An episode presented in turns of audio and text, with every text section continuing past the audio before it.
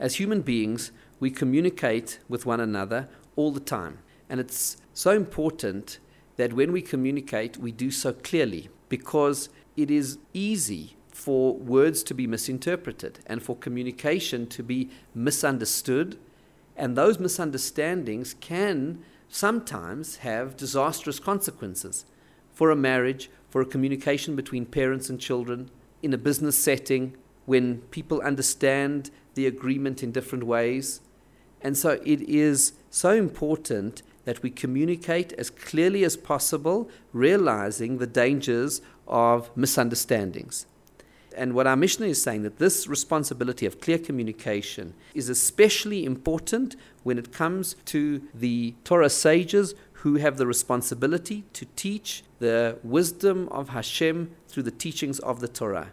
And because we're dealing here with God's wisdom and instructions for life, the sages who communicate that need to do so in a way which is clear and which is filled with integrity and with honesty and with absolute accuracy so that there are no misunderstandings. And this applies on two levels. One is the halachic level, that's what Rashi says, but Rabbeinu Yonah says it applies on the philosophical level. When teaching Torah, it is possible for the students who are hearing the shiur, hearing the lecture, to come to a false conclusion. And let me give you a real example of what actually happened in Jewish history.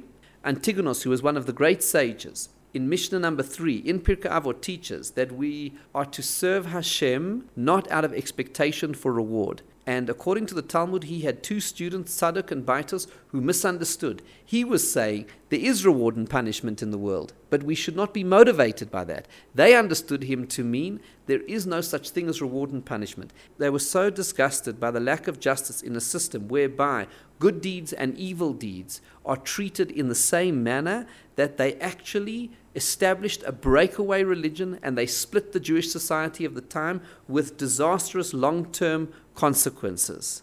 And that was a real case that happened. And so our Mishnah says, be careful with your communication, sages, because when you are teaching Torah, that is such a heavy and important responsibility to communicate the wisdom and the guidance of Hashem with absolute clarity and with absolute integrity.